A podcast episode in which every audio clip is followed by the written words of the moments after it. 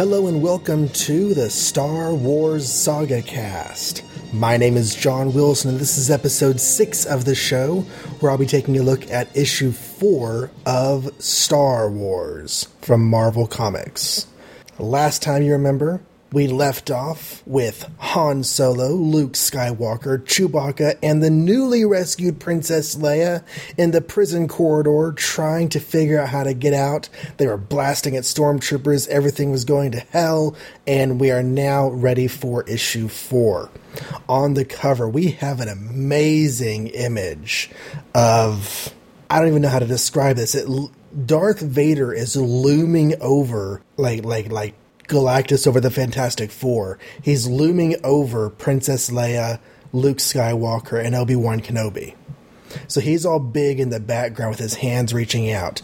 Luke Skywalker is firing at him, but it looks like Obi Wan Kenobi is trying to block his blast with a lightsaber, while um, Leia is um, maybe doing the Watusi. I don't know what she's doing.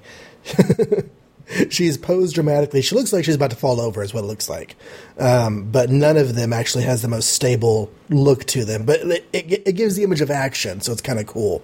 At last, the battle with Darth Vader to the death. And Luke's shouting, Here I stand, though I may die. And Obi Wan's, No, Luke! And up in the top left corner, we now have a little uh, rectangular image of Luke Skywalker with his lightsaber. With the long hair he has, though, he looks kind of He Man-ish. If he were just, you know, wearing a little bit less in the way of clothing and, you know, more armor, he would have a He Man look to him. Anyways, we open up the comic, and this is In Battle with Darth Vader by Roy Thomas, the scripter and editor, Howard Chaykin and Steve Leialoha, illustrators in tandem, Tom Orzechowski, letterer, Archie Goodwin, consulting editor, Stan Lee presents Star Wars, the greatest space fantasy of all. Our full page splash has our heroes with blaster bolts rocketing down the corridor. Pew, pew, pew, pew, pew. Luke shouts, Solo, they're getting closer. Tell me something I don't know, kid. Now I know why they call this place Death Star. Actually, Han Solo, you have no clue yet why they call this place Death Star. Leia knows, Leia saw, but you don't know. Sorry.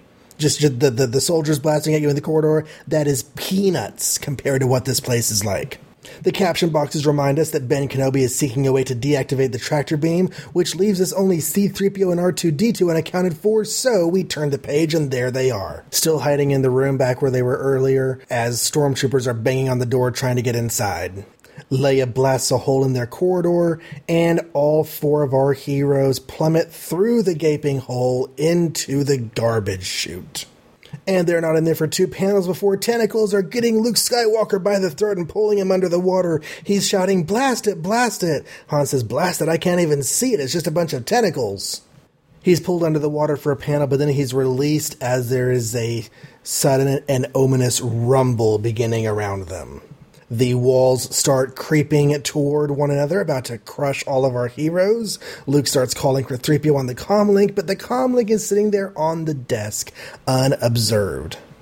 Now, one thing I've always wondered about this particular plot point is if the comlink is sitting there on the desk, unobserved, turned on, with Luke Skywalker's voice shouting out of it, Come in, 3PO, come in, 3PO.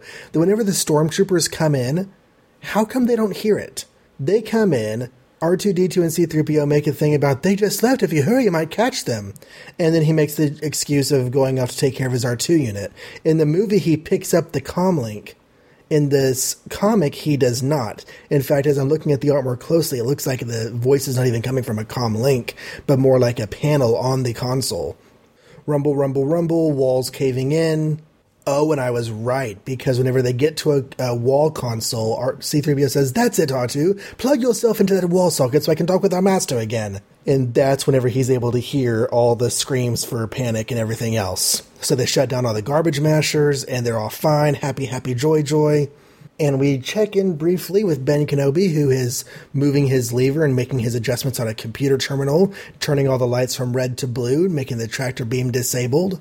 Although, if the tractor beam were disabled, wouldn't it be making them red? I mean, obviously, red is bad for us and for our heroes, and so we want blue lights. But for the Death Star's concern, turning off the tractor beam should be a bad thing, right?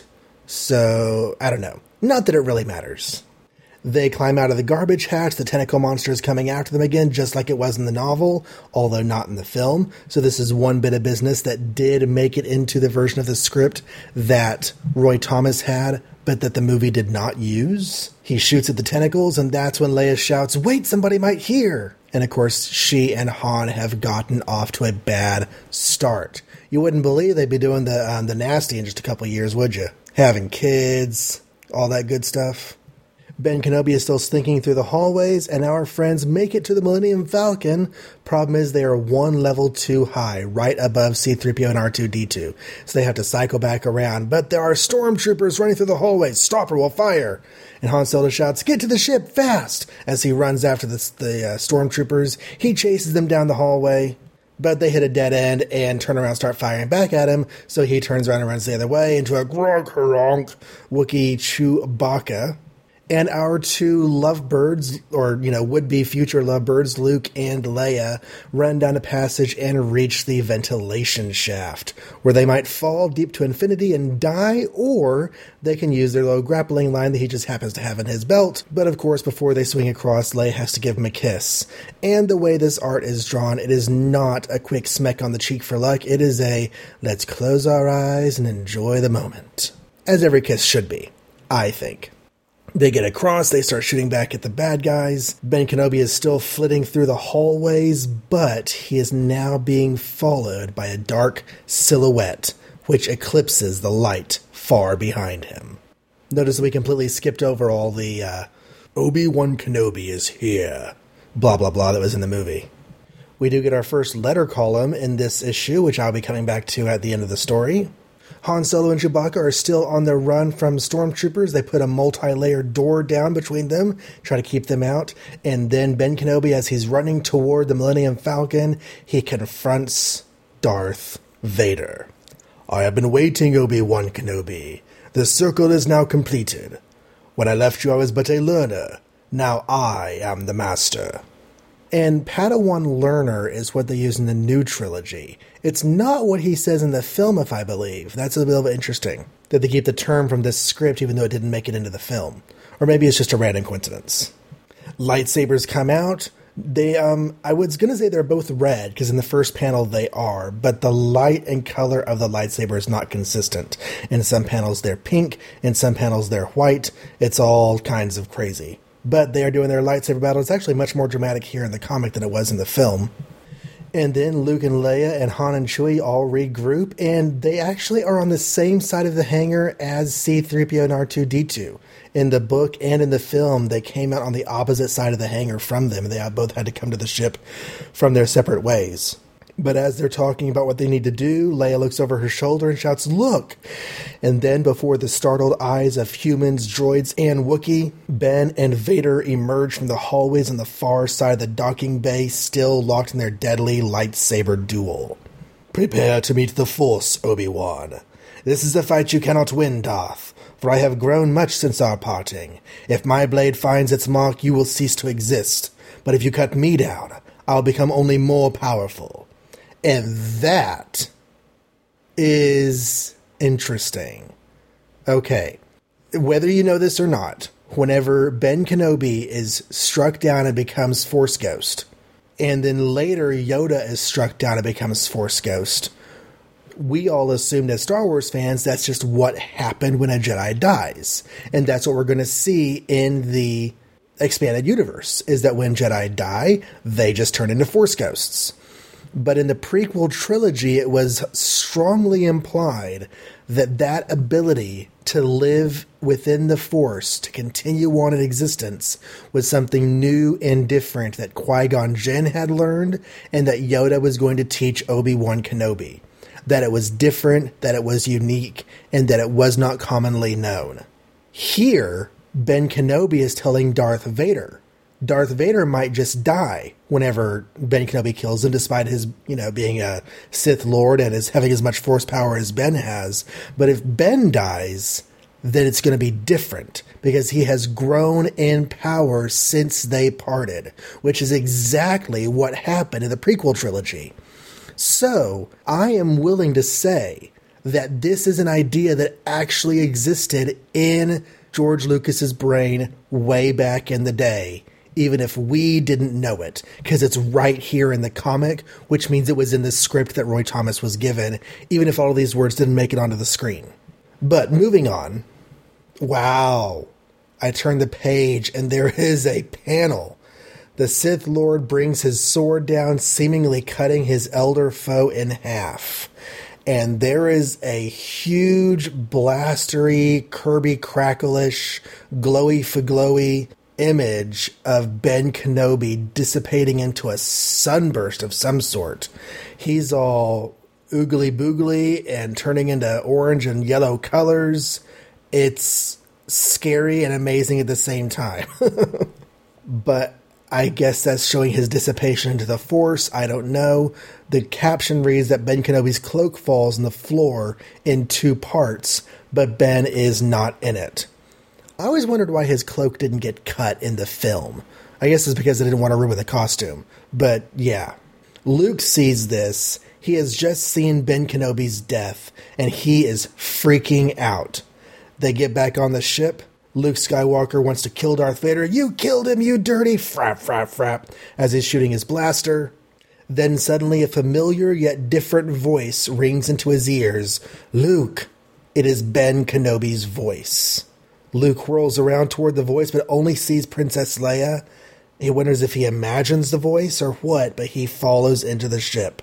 Sitting inside, he can't believe that the uh, that his that his friend is gone and the Millennium Falcon blasts out of the Death Star. The next moment, the pirate starship powers away from the massive Death Star and disappears into the vastness of space. And next issue, escape to the moons of Yavin. So we have two issues to go for the final act of the film. Seems to me things are going rather well. A friend of mine on Facebook said that he feels like this adaptation is the best movie adaptation to comics that has ever been done. And, you know, it is pretty fantastic. I have not read that many adaptations of movies into comics, so I don't know if I can say that with as much definitive energy as he did. However, of the ones I've read, it is definitely great. Going to go back to the uh, letters column here, just to kind of give you an idea of what people were feeling about the comic when it was coming out. The title of the letters column is Star Words. That's, yeah, not Star Wars, Star Words. And we have an email from Anne. email. That's not the last time I'm going to make that mistake. We do have a letter starting off from Ann Nichols. Now, I've read a lot of Marvel comics from this era, and Ann Nichols was a stout and stalwart letter writer.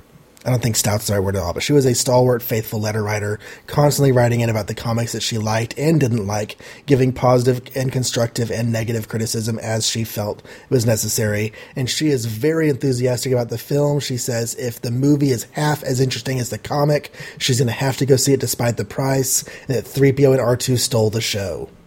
Vincent McCallion was a bit doubtful when he saw the headline, The Greatest Space Fantasy Film of All, because he had seen Logan's Run and read that comic as well. However, he is happy to say he was wrong and that he is very excited about Star Wars.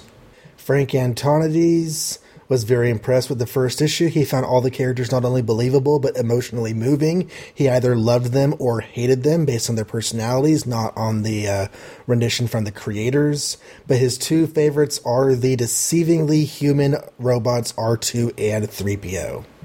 And we have a cry from Tom Trent that they carry the Star Wars story forward in Marvel Comics beyond the movie. To which the editor replies, We hope to, Tom. It all depends on reader response and the sales of the first couple of issues, which were on sale before the movie actually debuted. Roy has a zillion ideas for the book's future, many of them based on earlier unused Star Wars movie scripts by the film's writer George Lucas himself. So, it's possible that we might have seen material that would become Empire Strikes Back and such in the Marvel Comics directly after the film's adaptation. But I think that once the film was so successful, they decided the sequel was definitely in order and they weren't going to use them. And also, I don't think that Roy Thomas sticks with the comic after the first six issues. I could be wrong, Maybe he's on for a year, but I seem to remember Roy Thomas leaving relatively early. Abraham Rodriguez is one reader who had read the novel adaptation first and he enjoyed the comic, but he was a little bit disappointed at the lack of descriptions because the comics don't really tell you the differences between Jawas and Sand People and all those other things. To which the editors reply that we they rely very heavily on the fact that this is a visual medium and they can't overload every single panel with lots of captioning like you might do in a novel. So they rely on the visuals to sort of make up for some of that. Michael Beagle waxed poetic, branded with the serenity of silent space, crowned with governmental conflicts, and polished with glistening robots, the first issue of Star Wars zapped me with the feeling that even more entertainment will come. Ken Sem is our last letter, and he also had read the novelization. He rather enjoyed the book, and although he enjoyed the art as well, he does say that he didn't like Chaykin's previous work on Monarch Starkiller or Mark of Cain, but he did enjoy his work on Star Wars. His question, though, is why the comic refers to C3PO and R2D2 as letters and numbers whenever the novelization spells out the names phonetically. The editor replies that both forms are used in George's screenplay depending on the situation, and it seemed useful to Roy to make certain that everyone understood where the names came from, as well as the word droid, so he worked those in as much as possible. And that is the end of our letter column, which means it's the end of issue four of Star Wars. Next time, issue five, one more after that, and then we're on to the adventures of Han Solo, Luke Skywalker, Princess Leia, Chewbacca, Chewbacca, Chewbacca, C3PO, and R2D2 beyond the film. So that's coming down in a couple of episodes' time, and I hope you'll enjoy it. Thank you very much for listening. If you want to send emails, I'll read emails on the air in special email episodes. You can send those to the Star Wars Saga Cast at gmail.com. If you just happen across this episode somewhere randomly, more episodes will be found at the Star Wars Saga Cast.com or on iTunes under the Star Wars Saga Cast. So, thank you very much for listening, and until next time, my name is John Wilson. Thank you very much for listening to the Star Wars Saga Cast, and good night.